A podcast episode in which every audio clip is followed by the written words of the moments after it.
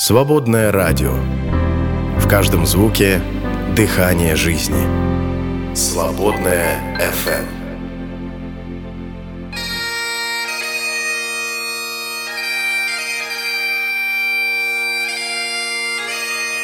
Дары реформации –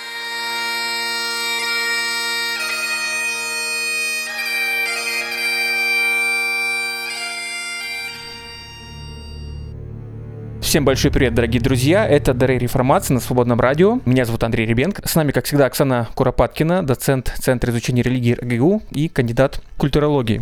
Добрый день. И мы сегодня снова находимся в гостях. У нас специальный выпуск, и даже не один, у отца Петра Мещеринова, настоятеля подворья Данилова монастыря в Далматово, это Московская область. Отец Петр, помимо того, что настоятель монастыря, богослов, переводчик, писатель. Приветствую вас, отец Петр. Добрый день.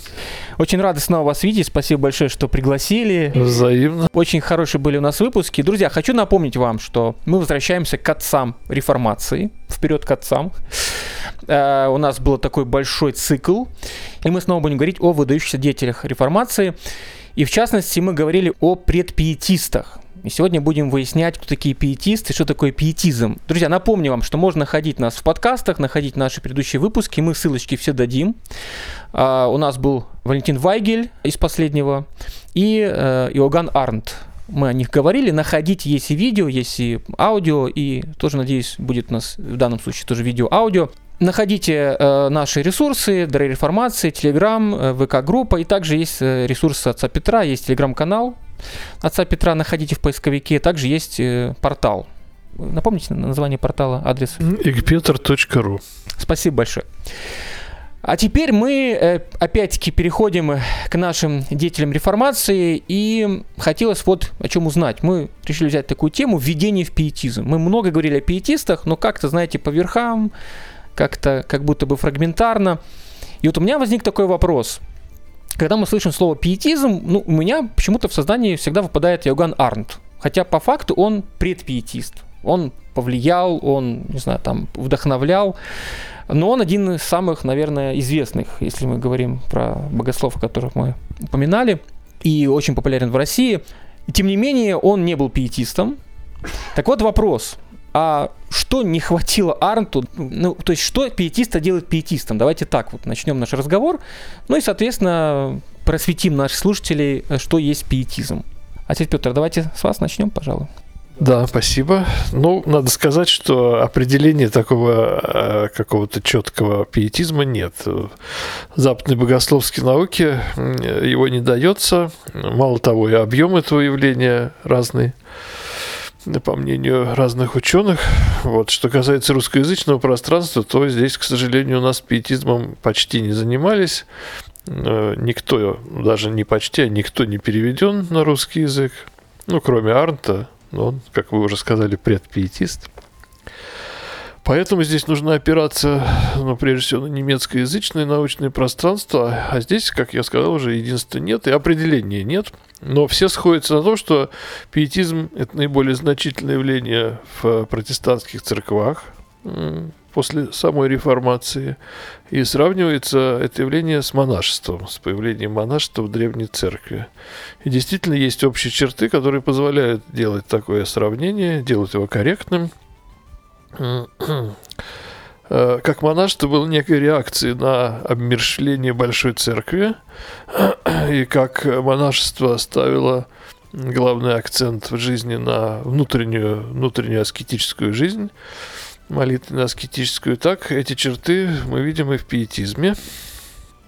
Вот. Э, и говоря общее, можно дать такое, ну, очень широкое определение, что пиетизм Э, происходит, это название происходит от слова pietas латинского, что значит благочестие, а точнее сказать благоговение даже, потому что благочестие у нас несколько так внешне воспринимается порой. А это именно внутреннее такое, внутреннее обращение к Богу, благоговение перед Богом. И э, главным здесь характерист... главной характеристикой является то, что э, пиетизм ставит на первое место вот вопросы, даже и вопросы, и практику богообщения. Жизни, живой жизни во Христе, Духом Святым, а на второй план отодвигают все остальное, то есть догматику, литургику, канонику.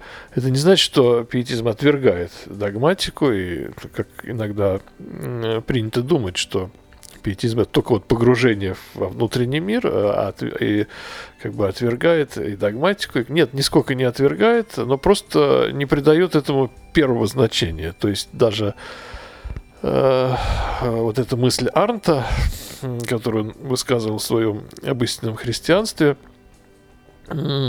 очень существенно для пиетизма, что христианина делает христианином не э, правильное исповедание веры, интеллектуальная, а именно жизнь во Христе. Вот этой жизни во Христе посвящено э, вокруг этой жизни во Христе сосредоточено главное содержание пиетизма. А второе, вот отвечая на ваш вопрос, что делает пиетизм, собственно, пиетизм, это э, собрание, небогослужебное собрание, Э, на которых э, изучается священное писание, причем изучается с практической стороны, и, соответственно, люди делятся своим духовным опытом, получая взаимную, подлинно церковную такую, можно сказать, поддержку и вразумление, наставление друг от друга. Вот это характеристические, два характеристических признака пиетизма. Первый – это акцент на внутреннюю жизнь во Христе – на молитвенную, внутреннюю, вообще живую, скажем так, живую жизнь во Христе с отодвиганием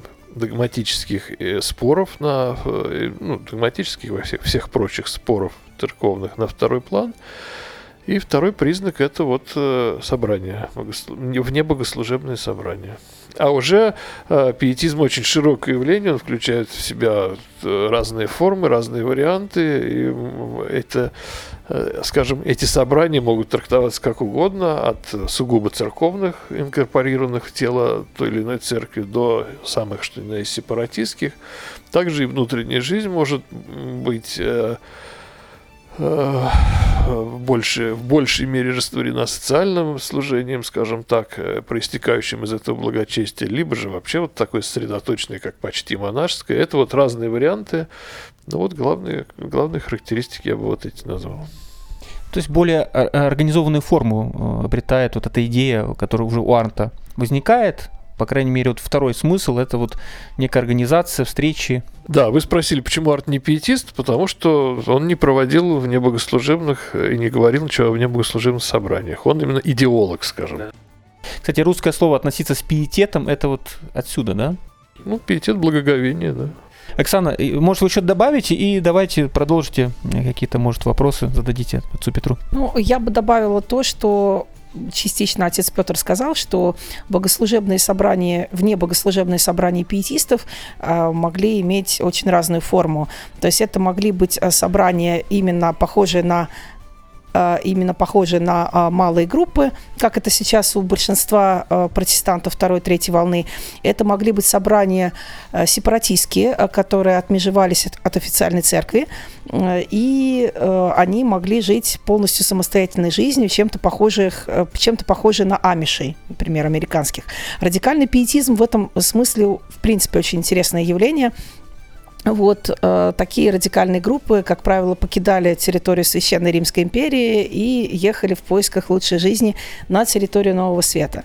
Могли быть эти собрания никуда не уезжающими, не требующими обязательного целебата, как э, часто требовал радикальный пиетизм, а могли быть собрания, которые э, видели Э, рождение свыше как цельный процесс. То есть это не только уединенная жизнь или жизнь, там, скажем, коллективная э, какой-то небольшой общины во Христе. А это может быть э, некая закваска, которая должна преобразить все, и социальную жизнь в частности. Особенно ярко мы это видим на примере скандинавского пиетизма, там, скажем, хаугианства в Норвегии. Это социально-политическое движение, социально-экономическое движение, которое менее чем за 20 лет э, добилась того, что Норвегия которая была только лишь а, колонии, провинции а, Дании, стала процветающей страной, которая расторгла неудовлетворяющую ее а, унию с Данией и заключила унию со Швецией. То есть, действительно, мы видим здесь, наблюдаем разные варианты. Но схема примерно одна и та же. Действительно, это рождение свыше, и это вне богослужебные собрания, а, где а, люди не занимались богословскими или там историко-культурными спорами, а занимались только тем, что Писание говорит мне здесь и сейчас. По поводу вопроса, вот хотела отца Петра спросить, вы сказали, что не переводились пиетисты на русский язык. А, действительно, на современный русский язык ничего не переведено, увы. А, но, насколько я знаю, в XVIII веке а, была попытка некоторых переводов, переводов, громкое слово, адаптаций. И одна из этих адаптаций была запрещена за многую лютеровскую противность цитирую дословно, это не, не я придумала. Я помню, да, что какая-то книга была, но я не, не помню автора и названия. Во всяком случае, это был не Шпеннер, не Терстеген, не Франки, не Бенгель, не Эттингер, ну вот столпы пиетизма, и не э, Ричард Бакстер, не Льюис Бейли, столпы пуританизма, опять же, которого сейчас я, скажем несколько слов о членении пиетизма. Нет, ничего переведено не было. А про, про ту книгу, да, я помню, она попадалась в реестре, но я ничего не могу сказать что именно это именно пиетистская книга. У нас, к сожалению, вот слово пиетизм писалось в 19 веке через «э», пиетизм, да, как-то сразу нагружалось ругательным смыслом, ну, отрицательным. Например, в литературе часто встречается, даже в современной русской литературе встречается э, такое утверждение, что Александровская эпоха Э, характеризуемая мистицизмом, расцветом библейских обществ, князем Голицыным во главе э, значит, оберпрокуратуры и Министерства народного просвещения. Вот эта эпоха называется пиетистской, хотя ну, вот в том, в том общем плане, если сказать, что они акцент делали на, так сказать, скажем, внутренней жизни, отодвигая догматику и церковное строение на второй план, пожалуй, да. Но пиетистами они не были ни в коем случае, потому что они не читали пиетист, не знали пиетист. Да, книга Арнта ходила и издавалась как раз в те годы широко, но нет, это вот именно какое-то недоразумение. Э, была критика пиетизма у наших духовных писателей XIX века, святых отцов, э, значит, святителя Игнатия и святителя Феофана. Ну, может быть, Игнатий само слово пиетизм не употреблял, а святитель Феофан употреблял, но, к сожалению, опять же, за этим не стояло никакой, ну, никакой глубокой информации э, о, об этом явлении. Поэтому вот такой штамп, да, что пиетизм это плохо, это что-то не церковное, что-то спиритуалистическое, что-то такое, которое уводит от, от, за церковные рамки. Это вовсе не так, потому что ну, разные вот есть членения пиетизма, может быть, мы об этом сейчас скажем. И еще, кстати, хотел добавить, что хотя э, действительно облик пиетизма складывался как э, что-то негативное, э, тем не менее влияние на русскую церковную культуру пиетизм оказал. Э, начиная как минимум с начала XVIII века, когда э, немцы, прошедшие обучение в университете Галли, а это был форпост пиетизма, местные власти э, издали приказ о том, что всякий желающий стать пастором обязан два года пройти обучение в университете Галли Галле, а там делами заправлял Август Франке, ученик как раз якобы Филиппа Якоба Шпеннера, который построил обучение богословское обучение, включив туда практические аспекты, что очень важно для пиетизма. Так вот, те, кто закончил это учреждение, помогали э, с организацией церковно-приходских школ у нас. То есть это получается, если мне память не изменяет, 20-е примерно годы 18 э, века попозже, 30-е. А, вот Симон, Симон Тодорский, вот когда вернулся уже с переводом Арнта, кстати. Арнт очень сильно повлиял. Да, да, да, да, да. Ну и получается, что сама сеть, сама структура церковно-приходские школы э, была организована под э, пиетистским влиянием. Но тут нужно сказать, что э, сама реформа общая церковная реформа, проводимая Петром I и Феофаном Прокоповичем, в основном уже и после смерти Петра, как раз состояла в том, реформа церковного образования состояла в перенимании вот этого двоякого опыта пиетистского и иезуитского. Они хорошо сочетались, несмотря на то, что, конечно, в жизни они были э, лютыми противниками, но, тем не менее, вот эти э, наработки образовательные, пиетистские и иезуитские как раз послужили основой, основой для нашей системы образования. Так что здесь практическое влияние, да, но вот именно влияние такое литературное, его э, за исключением вот предпиетистской книги Арнта не было на уровне хохмы. Э, ну вот, если вы придете в баптистскую церковь, э, в обычную, скажете слово пиетизм, пиетисты, скажут, это что такое, да, обычно так. Хотя, э, если мы говорим про рождение свыше, да, мы как называем как священная корова, ну в кавычках, в хорошем смысле слова, для любого баптиста. И вот однажды мы работали на прежнем радио, и нам пишет из-за океана меценат, вот, говорит, мы вот пиетисты. Мы такие, так, так, пиетисты, мы пиетисты, это что? Что имеется в виду? Ну, то есть он имел в виду, что мы должны всегда вот акцентировать внимание на рождении свыше, ну, хотя баптистское сообщество, и вот так вот мы узнали о пиетизме, вот из-за океана нам об этом напомнили, ну и никто ничего не знал. О том и речь, что внутри русскоязычного пространства катастрофическое невежество до сих пор, к сожалению, наличествует в этом вопросе. Даже среди, э, казалось бы, ближайших по по духу людей, евангельских христиан-баптистов, например, да, и прочих христиан, ну вот второй волны протестантизма, напрочь отсутствует понимание, что, что это такое. Ну да, это так. И я бы еще добавила, что корень а, отечественного протестантизма – это пиетизм. А, штундистское движение было пиетистским, как известно, а, потому что начиналось оно как а, именно пиетистское среди реформатов, а, и делали это реформатские пасторы, и Аган Баникемпер, и Карл Баникемпер, а, которые делали это прежде всего для своих. У них не было цели кого-то куда-то обращать, э, тем более русскоязычных, украиноязычных крестьян. Вот. А потом это движение захватило уже э, Украину и нынешнюю, нынешнюю Россию. Но это уже вторая половина 19 века, это уже, можно сказать, постпиетизм. Если арт – это предпиетизм, то это уже некий Пост, постпиетизм. Постпиетизм, да. Но, тем не менее, сами эти идеи обновления молитвенной жизни, рождение свыше, чтение священного писания не как только лишь догматической книжки, это пользовалось популярностью. Там Вюстовское братство достаточно вспомнить. Вот, движение среди лютеран, среди реформатов, колонистов э, Российской империи э, и это, конечно, на наших штундистов повлияло. А без штундизма не было бы ни евангельского христианства, ни баптизма. Поэтому и странно, что э, российские баптисты как-то не знают собственных корней. Как так-то? Андрей, вот вопрос к вам. Видите как? Ну, мы, вот для того мы и существуем в нашей передаче, для того, чтобы просвещать. Причем я уже в прошлый раз шутил, что православные христиане и переводят, и распространяют. Более того, Арн был более популярен, известен именно среди православных в России, насколько понимаю. Его не читали протестанты. Я говорю, я об Арте узнал, его фактически вот приезжал, приехал в Москву, вот благодаря отцу Петру, вот вам. Ну и стал даже читать, и даже какие-то цитаты сейчас стал выкладывать. Очень интересно, замечательно. Свободное радио. В каждом звуке дыхание жизни. Свободное FM про штундистов э, пару слов, может, вы напомните. Это от слова штудировать писание, да, штундист? Штунда – это час, час, ну, лекционный час изучения, обсуждения священного писания. Я хотел вот про тоже э, все познается в сравнении, да, мы немножко поняли предпиетисты, пиетисты, про постпиетистов, может, еще поговорим. Э, вот сравнение, мне кажется, очень часто напрашивается с пуританами, потому что пуритане ведь тоже название такое ироничное, чистюли, да, чистоплюи. И в целом есть что-то общее, и даже, по-моему, какие-то связи были, да? Можно об этом немножко?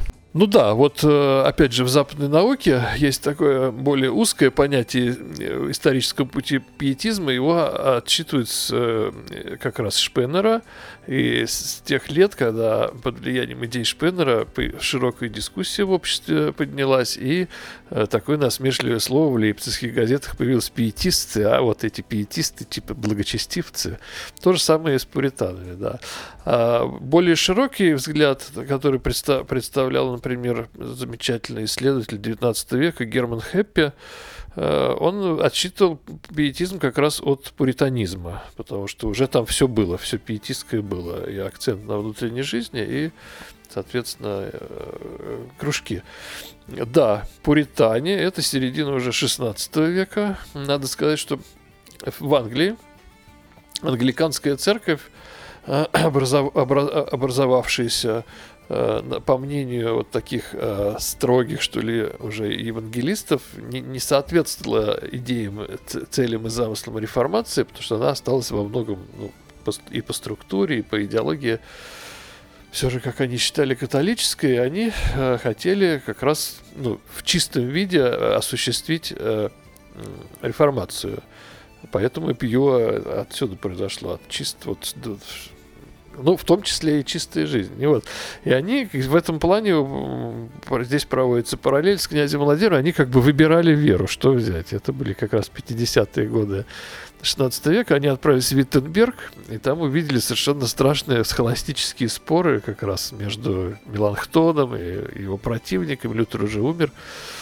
И они сказали, не-не-не, нам вот этой схоластики не надо, мы как раз хотим наоборот из нее выскочить. Мы отправились в Женеву, там увидели кальвинизм, который, в общем-то, э, всегда больше акцентировался на практической жизни. И вот приняли кальвинистский, кальвинистский вариант реформации, и вот уже в Англии в большой строгости стали проводить его жизнь. Но вот весь, весь пиетизм у них как бы уже наличествовал. Но опять же, если Льюис и Бейли взять, то вот чисто пи пиетистская уже книга. Бакстер, Бейли, вот такие имена, да. Затем э, в качестве такого пиетизма или предпиетизма, пиетизма с точки зрения хэппи, а предпиетизма с точки зрения основных исследователей немецких, э, очень важное значение имеет э, движение развивающейся реформации в Голландии 17 века. Там шли очень э, такие напряженные именно богословские споры, как раз армяне и строгие кальвинисты. Э, вот. И в противовес этим спорам как раз э, возникла потребность в ну, уравновешивании. Появились появились такие пиетистские и авторы, и значит, образ жизни, которые наставили на том, что догматику отодвигаем, споры заканчиваем, священное писание воспринимаем именно педагогически, не догматически, как чтобы спорить, а вот что, оно, что оно нам скажет. Значит, проводим в жизнь обязательно, э, то есть не просто читаем, а проводим в жизнь, и вот строгую-строгую жизнь такое. Плюс, конечно, вот молитвенное, духовное делание, э, акцент на новом рождении. То есть это все вот в Голландии 17 век уже было.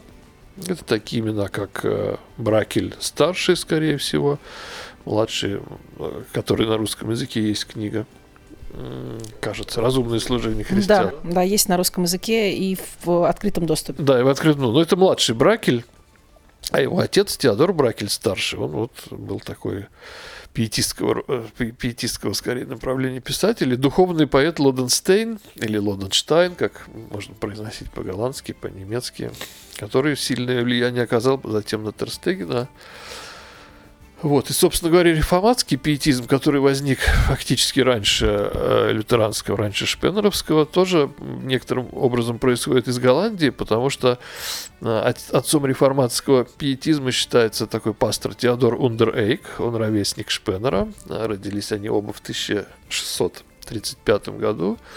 Вот Ундерейк э, обучался в Лейденском университете в Голландии, и, вернувшись в Германию, он стал как раз э, уже и вне богослужебные собрания культивировать. И, ну, такой вот настоящий пиетист. Это происходило все в городе Мюльхайм на Руре, который вот э, уже потом дал как плод вот этого пиетизма Терстегена. То есть Терстеген наследник традиции реформатского пиетизма, а реформатский пиетизм, в общем, из Голландии происходит.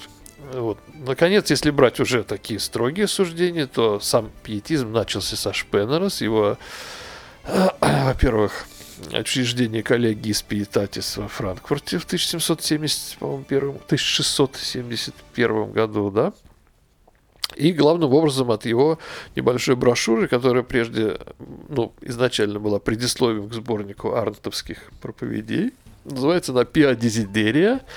Это латинское, латинское, первые два слова латинского очень длинного названия. Благочестивые пожелания, как нам исправить положение дел в нашей евангелической церкви и так далее, и так далее. Вот в этом э, трактате, который потом отдельно издавался и получил самое широкое распространение, Шпеннер выдвинул шесть пунктов. Пункт первый. Значит, что священное писание э, должно просто быть внедрено во, все поры жизни христианина. Казалось бы, для протестанта это странно, оно уже 150 лет как, так сказать, декларировалось, соло скриптура, и вот писание, писание. Но здесь как раз имелось в виду то, что за, в эти годы писание использовалось ну, как аргументация в спорах богословского характера. Но именно вот в широкие, в широкие, скажем так, народные массы Писание, как руководство к повседневному действию и к внутренней жизни, э, не было внедрено. Вот Шпеннер обращает на это внимание. Значит, первое священное Писание. Второе, опять же, принцип реформации провозглашенный, но не проведенный в действие, это всеобщее священство всех членов церкви, всех христиан, то есть мирян. Э, хотя, опять же говорю, вот реформация провозгласила этот принцип, но построилась вся церковная жизнь, опять же, по наезженной колее, то есть это иерархически парахиальная, то есть приходская структура. Вот Шпеннер ни в коем случае не покушался на нее, потому что он был очень равновешенный, очень вот, в подлинном смысле слова церковный человек. Вот. Но он именно говорил, что в, в рамках вот данной церковной структуры должно, должен принцип всеобщего священства мирян, то есть ответственности за свою э, внутреннюю жизнь, ответственность за э, жизнь э, внешнюю себя и своей семьи, наконец, общественную, общественную, церковную жизнь. Вот полная ответственность, каждый человек отвечает за церковь, ну, современным языком говоря.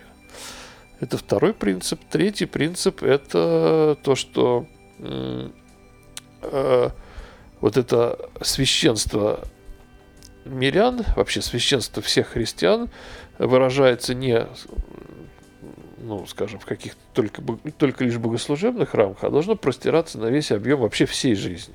Не только церковь, но и всей. Это значит широкая благотворительность, то есть проявление всесторонней любви к ближнему. Любви, которая является следствием соответственно, нового рождения, э, погружению в священное писание и вот реализация этого принципа всеобщего священства. Это три таких общих пункта.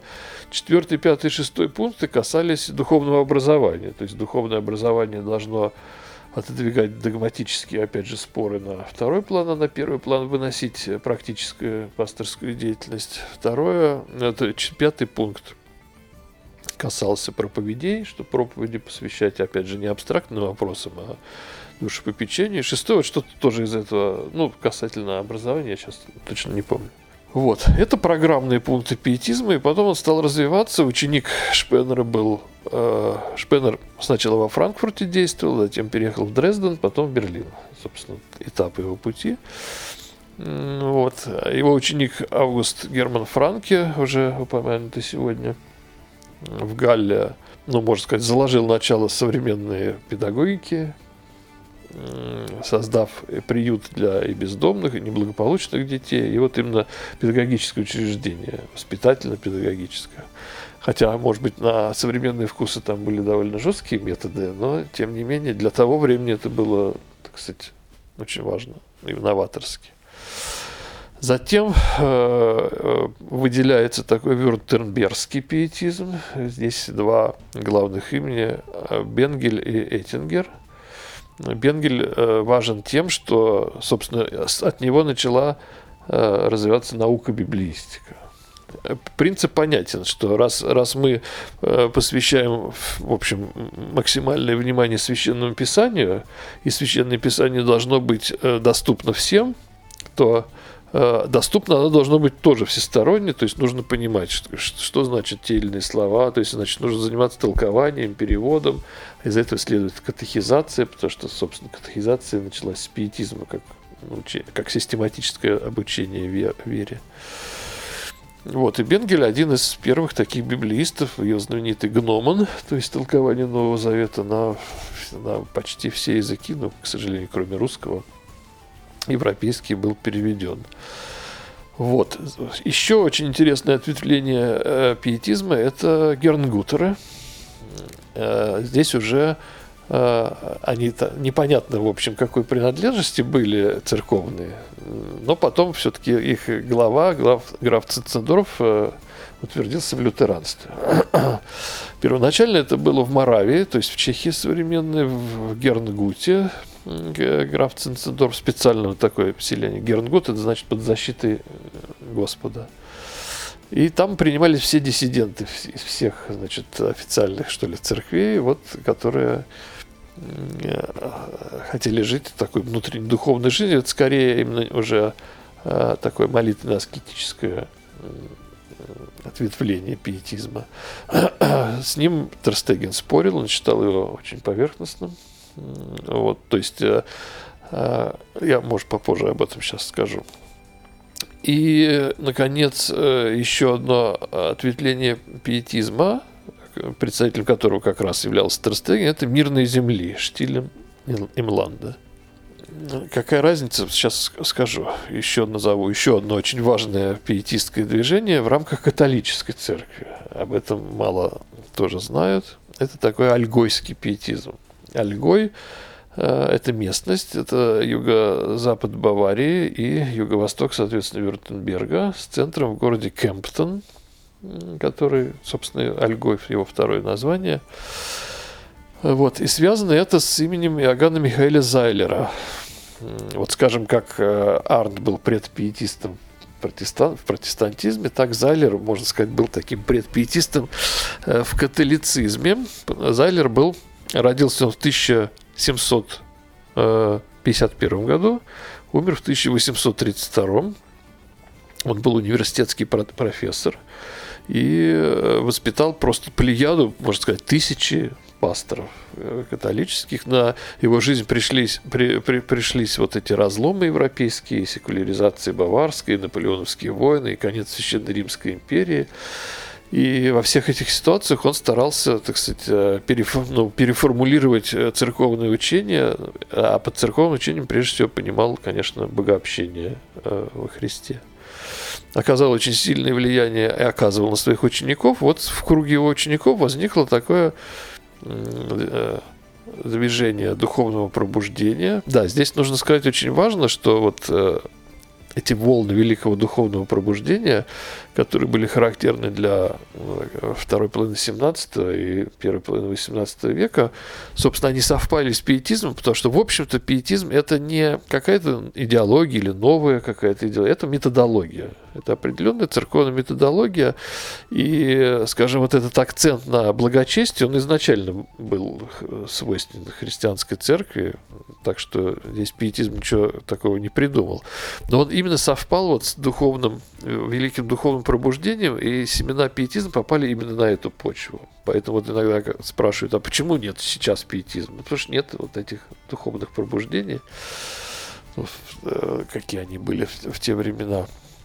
Ну вот, и такое духовное пробуждение затронуло Альгойскую вот эту местность. И как раз ученики Зайлера э, ну, тоже вот явились представителями пиетизма. Это для нас, э, для православных очень интересно, потому что все-таки протестантская церковь по-другому устроена. А здесь мы видим, как в рамках, вот, скажем, традиционной такой строгой церкви возникает пиетизм, как с ним борется, как он выживает и так далее, и так далее. Там очень интересные вещи.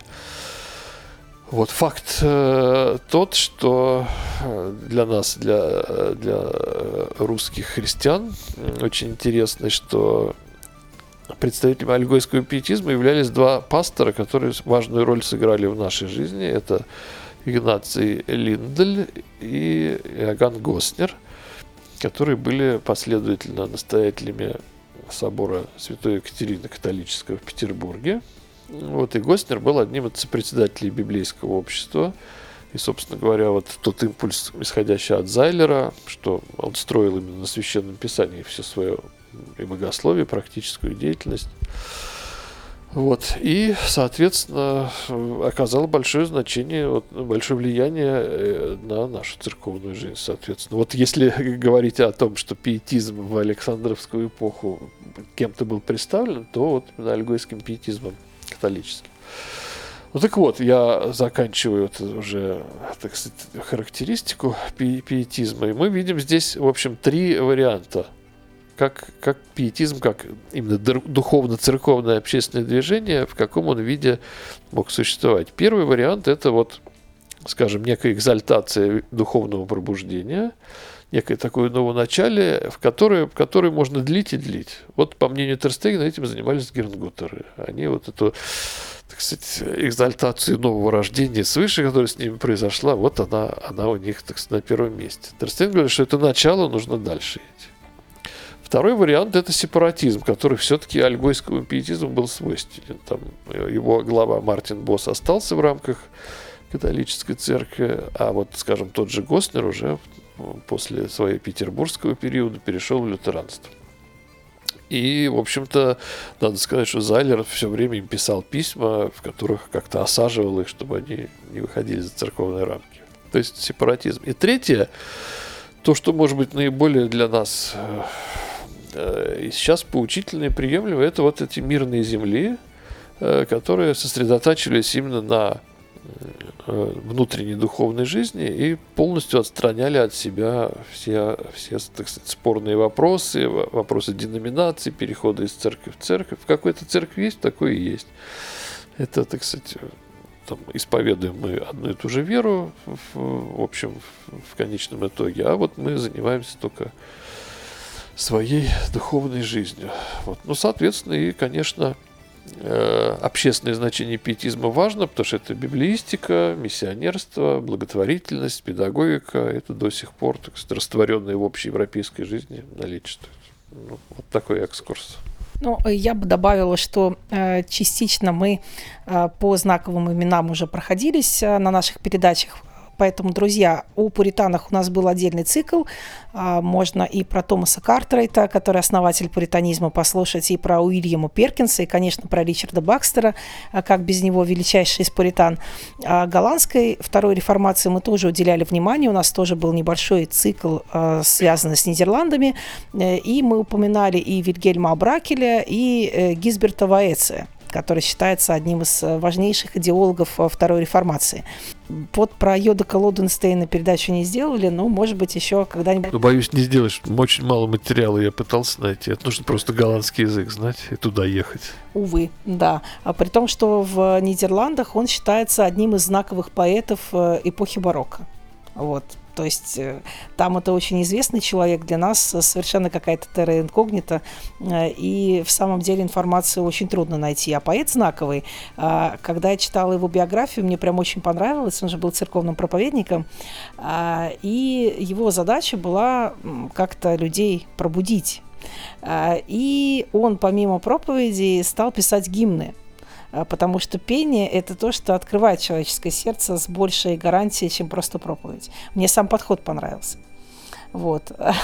Не знаю, насколько сработало, вот. но во всяком случае гимны остались э, в нидерландской культуре, и это само по себе, мне кажется, прекрасно и поучительно. На Терстеген он повлиял сильно. Но на немецком, к сожалению, тоже почти нет. Я, во всяком случае, не нашел. Но поскольку Терстеген голландский знал, как родной, то и еще, мне кажется, важно упомянуть еще один корень пиетизма. То есть мы здесь мы указали пуританизм, а, указали предпиетистскую традицию. Я бы еще шире сказала, вообще немецкая мистическая традиция. Ну и квиетизм тогда, да. Да-да-да, и квиетизм, и предшествующая традиция, мы, кстати, делали о ней отдельную передачу, это средневековая традиция, это и мастер Экхарт, мне кажется, это тоже имеет значение. Ну, я бы с Бернара Клеровского здесь начал. Ну, можно и с Бернарда, да. Это тоже тоже, кстати, хороший вариант. И э, тогда уж э, мы э, можем упомянуть деятелей, деятелей контрреформации. Это испанская мистика. То есть это Тереза... Это квитизм. Это он и есть, да. Тереза Авильская, Хуан де ла Круз. Кстати, и Тереза, и Хуан де ла Круз, к счастью, переведены на русский язык. Хуан де ла Круз – это известный поэт, и его «Восхождение на гору Кармель» есть на русском языке, и, в принципе, можно свободно найти в интернете. «Внутренний замок Терезы Авильской». А, и, кстати, для тех, для кого протестанты и католики – это просто злейшие враги, которые друг друга э, только ругали и проклинали, будет удивительно, что будет удивительно узнать, что в реальности все, естественно, друг друга читали, все друг друга, конечно же, не любили, э, но читать читали и заимствовали много полезных идей. А, и квиетизм возник под протестантским влиянием, с одной стороны, но с другой стороны, квиетизм и повлиял на протестантизм тоже. То есть это... Ну, на пиетизм. Да-да-да. Вот, то есть э, вот этот еще корень католической мистики эпохи контрреформации. Это тоже, мне кажется, еще тоже существенно. Да. И немецкая дореформационная мистика. М, Это и мастер Экхарт, это и, Таулер больше. и Таулер, и немецкая теология. То есть пиетизм – это очень комплексное явление. И здесь, э, в принципе, западную э, духовную традицию трудно как-то разорвать на части. Вот здесь католики, здесь протестанты, все друг с другом как-то перемежается и пересекается. Видите, даже православных зацепило в Александровскую-то эпоху. И что же нам, нам, баптистам, с этим всем делать, с этими знаниями? Ведь все вроде из Библии берем. И, кстати, есть, есть некоторый такой парадокс, ведь э, получается и Арнт, и Шпейнер, они тоже э, акцентируют внимание на Писании, и соло скриптура, в принципе, наверное, тоже принимают, да? Ну, хотя вы говорили, что есть пять соло, но очень часто евангелики все-таки одно выделяют соло, это соло скриптура. Не Соус Христос, нет? Нет, слово скриптура, Библия наше все. И все, все оттуда, э, все истины. И поэтому получается так- такой парадокс. Ведь э, Арнт провозглашает, ну, фактически, да, акцентирует внимание на Писании, и Шпайнер, при этом они пишут такие большие тома, э, ну, или один том, не знаю, Уж Пенера Тома, Тома. тома. Возникает вопрос, а зачем это? Если у нас есть Писание, вы сами о нем говорите, а потом вы пишете тома, и давайте это все читать. Потому что, потому что люди, люди церковные, потому что церковь так устроена, что она Писание толкует. Именно в свое время, своим словом, своей, своей культуре. А раз так, то появляется, соответственно, и толкование. Ну, свое предание протестантское получается, по сути. Ну да, что же в этом плохого? Ну, Баптист с этим не согласится. Вот это, в этом есть некий такой парадокс. Я не знаю, как на Западе, но в русских баптистов так. Не знаем мы пиетистов ваших, а ну не надо, у нас есть Писание, мы оттуда все взяли и все такое прочее. Ну, аминь, что хорошо.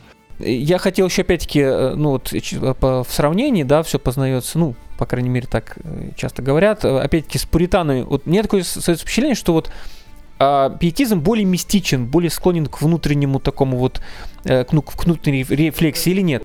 Смотря какой. Реформатский, да, несомненно. Лютеранский все-таки в нем как-то уравновешено. И даже, может быть, на, ну, у Франки больше такая социальная, э, ну, социальная функция выступает на первый план. В скандинавском пиетизме тем более.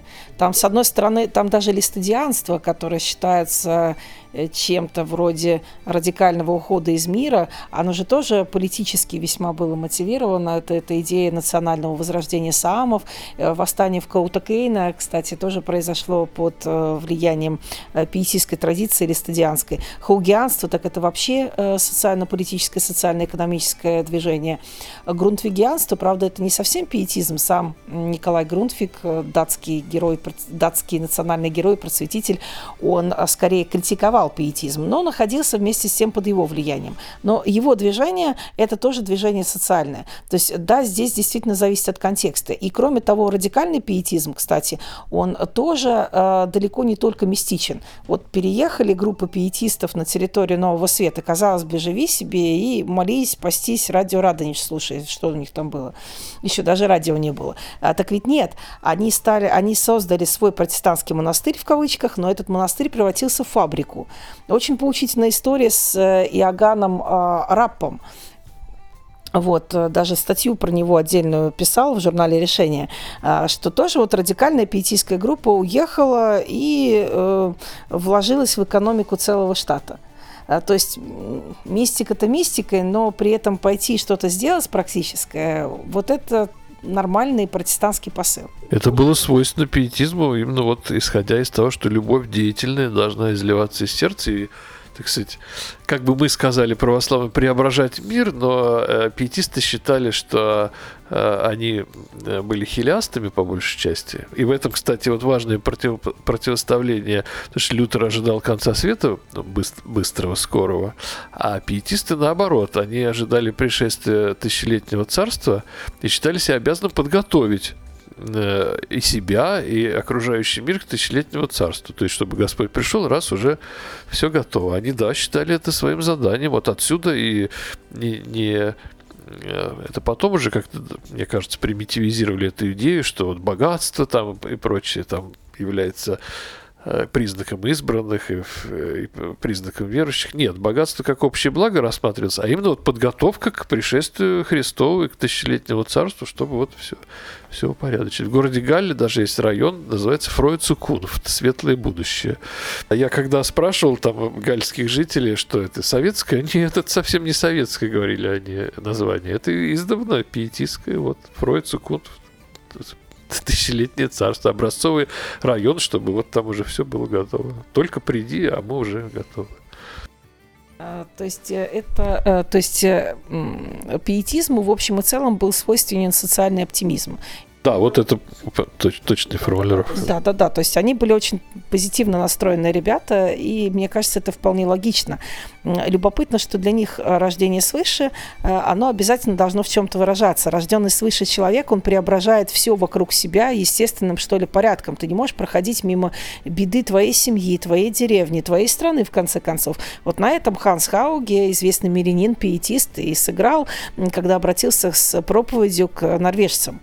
Э, ну, рожденный свыше человек, э, он темой определяется. Покажи мне веру отдел твоих, прям послание Якова э, работает. При том, что сами пиетисты, насколько я знаю, не особо ссылались на это послание, но жили они явно по нему. А я буквально недавно листал Тристегину, как раз сказал, э, что как раз нам бы сейчас э, вот, Иакова э, бы побольше. Да, да, да, да. Прямо об этом говорит, поэтому ссылались, да. Рожденный свыше летать может. У меня возникла такая мысль. Да, и в завершении мы еще будем говорить уже более конкретно про Шпеннера и про Тристегина, и, кстати, про квитистов, думаем, поговорить отдельно тоже с вами, отец Петр, если вам будет угодно. А зачем сегодня нам, э, людям 21 века, 2024 2024 год, и что протестантам, что православным, какая сегодня нужда, польза практическая, или может просто это музейный сейчас вариант, просто мы так вот, пожалуйста. Ну, протестанты это вы должны сказать, а за, за, за наше православие, я, правда, я не, не отвечаю за православие, я с позиции частного лица выступаю, но мне кажется, что сама жизнь развивается так, что все более и более востребованы становятся сетевые структуры, в том числе и церковные. И здесь пиетизм дает очень хороший опыт, особенно пиетизм Шпеннера, который э, а, не принимал ни, в какой форме какой бы то ни было сепаратизм, а инкорпорировал именно вот эту эклезия, эклезиола, то есть маленькую церковь в, в церковь большую, но при этом вот это именно эти сетевые сообщества которые очень плодотворные, которые просто, я вот это вижу, востребованы нашей действительностью. Поэтому для нас, для Запада, для Запада, может быть, пиетизм это прошлое, потому что многие его импульсы как бы растворились вообще вот в такой социальной жизни, скажем так, да. Это и педагогика, и социальное презрение и так далее. Это все вошло в плоть, что ли, ну, общества западного. А у нас это еще дело будущего. Ну, вот у нас такое, как принято говорить, догоняющее развитие. Мы еще подступаем только. Наш пиетизм — это впереди у нас. Друзья, не путайте социальное презрение и социальное презрение. С презрением у нас все хорошо, вот с презрением не очень. Александр, давайте вы за протестантов, да и за православных тоже скажите. Ой, ну, я не, не могу взять на себя такую ответственность. Я просто скромный религиовед, и как религиоведу мне нравится социальный оптимизм. А, мне нравится оптимизм частных лиц, и мне кажется, что в эпоху, когда на нас, на частных лиц, валится огромное количество информации, а, мы в нее вовлекаемся. В реальности, что в 18 веке, что в 21 мы мало на что влияем, э, но у нас есть иллюзия, что мы вроде должны во что-то вовлекаться, куда-то бежать, размахивать руками, бить кого-то кулаками, э, но это только наша фантазия, которая приводит к тому, что люди ругаются друг с другом в социальных сетях, рвутся отношения даже вполне реальные, и на глобальный контекст мы не влияем, но и свой собственный контекст мы портим. Э, в этом нет ничего хорошего. И мне кажется, что опыт пиетизма, который сосредоточен на том, что мы из внутреннего делаем внешнее, что мы не э, замахиваемся выше, чем нам должно, чем мы можем, но мы делаем то, что мы можем и должны, исходя из того, что мы рождены свыше. А, то есть ты хотя бы свой собственный двор подмети, помоги тем, кому ты можешь помочь, и будет с тебя. И что такая установка, она помогает человеку выживать, помогает ему как-то сохранить общий позитивный настрой, и, кроме того, может быть э, таким топливом для реальных позитивных э, социальных преобразований. Это всяко полезней, э, чем изводиться по поводу того, что глобальные новости, они тобой неуправляемы. И опыт пиетизма очень важен. Э, частный, конкретный, маленький человек оказывается пристроен при деле, э, и его не уводят из реальной жизни, а ему дают какой-то смысл и основу для того, чтобы жить в этой реальной жизни, э, делать какие-то хорошие позитивные дела и в самом деле э, в противовес нынешней атомизации как-то объединяться с теми, э, кто настроен так же, как и ты, и вы делаете то, что вы можете. Это очень, мне кажется, правильно со всех сторон. Спасибо. Придется мне отдуваться за протестантов, э, братьев, да. Я считаю, конечно, нужно знать корни, это важно, это честно, во-первых, да, что на пустом месте ничто не возникает. Толкование Писания тоже, оно опирается на какие-то традиции толкования. Вот, и я вот пару раз постил вот у себя на телеграм-канале антитезис э, какие-то цитаты, и кто-то пишет, зачем надо, ну, есть в Писании все есть, зачем нам этот Арнт вообще, зачем нам это все, вот немцы какие-то, еще кто-то. Вот, а я говорю, ребят, это, во-первых, там много важных, э, полезных вещей, где-то разжевано понятно, что все в Писании есть, как будто бы, да, но всегда можно э, актуализировать, как-то современнить э, и где-то раскрутить какие-то образы, идеи. Это очень важно и полезно. Социальный оптимизм, обращаю внимание слушателей и зрителей, да, это очень для России, мне кажется, тоже полезная вещь, особенно в наше неспокойное время все-таки оставаться социальными оптимистами и делать свое дело на, на своем месте. Мне кажется, какой-то элемент вот дуалистический, который присутствует многим нынешним евангеликам, особенно в России, да, немножко он как будто бы помогает в мир воспринимать не, не совсем как враждебный, да, в этом смысле, что ты тоже там можешь послужить Богу. Спасибо большое вам, дорогие Оксана Владимировна и отец Петр за интересный разговор. Спасибо. Много важного узнали, я думаю, полезного, и впереди еще будет много интересного. Будем предметно говорить о Шпеннере, о Терстегене. Я думаю, что это очень важно. Друзья, читайте хорошие книги, находите есть портал э, отца Петра, находите в Яндексе, можно прям набрать Петр Мещеринов и выпадет его портал. Там много отрывков и целые книги выложены, да, я так понимаю. Терстеген, да, есть. Вагель, Терстеген и Арнт там. И э, вот кто пользуется, не знаю, это не реклама, Bookmate, там, например, есть, вот если подписались, есть и, и Терстеген, и Арт, я там тоже подсчитываю, когда под рукой у меня устройство, так что обращаю внимание, э, можно найти в интернете, можно купить в книжных магазинах, рекомендуем, это, это важно, это полезно. Спасибо вам большое за разговор. Спасибо. До свидания. Всего доброго.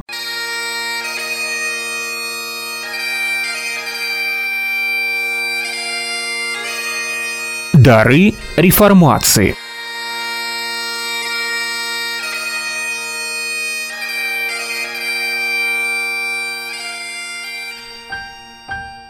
Свободное радио.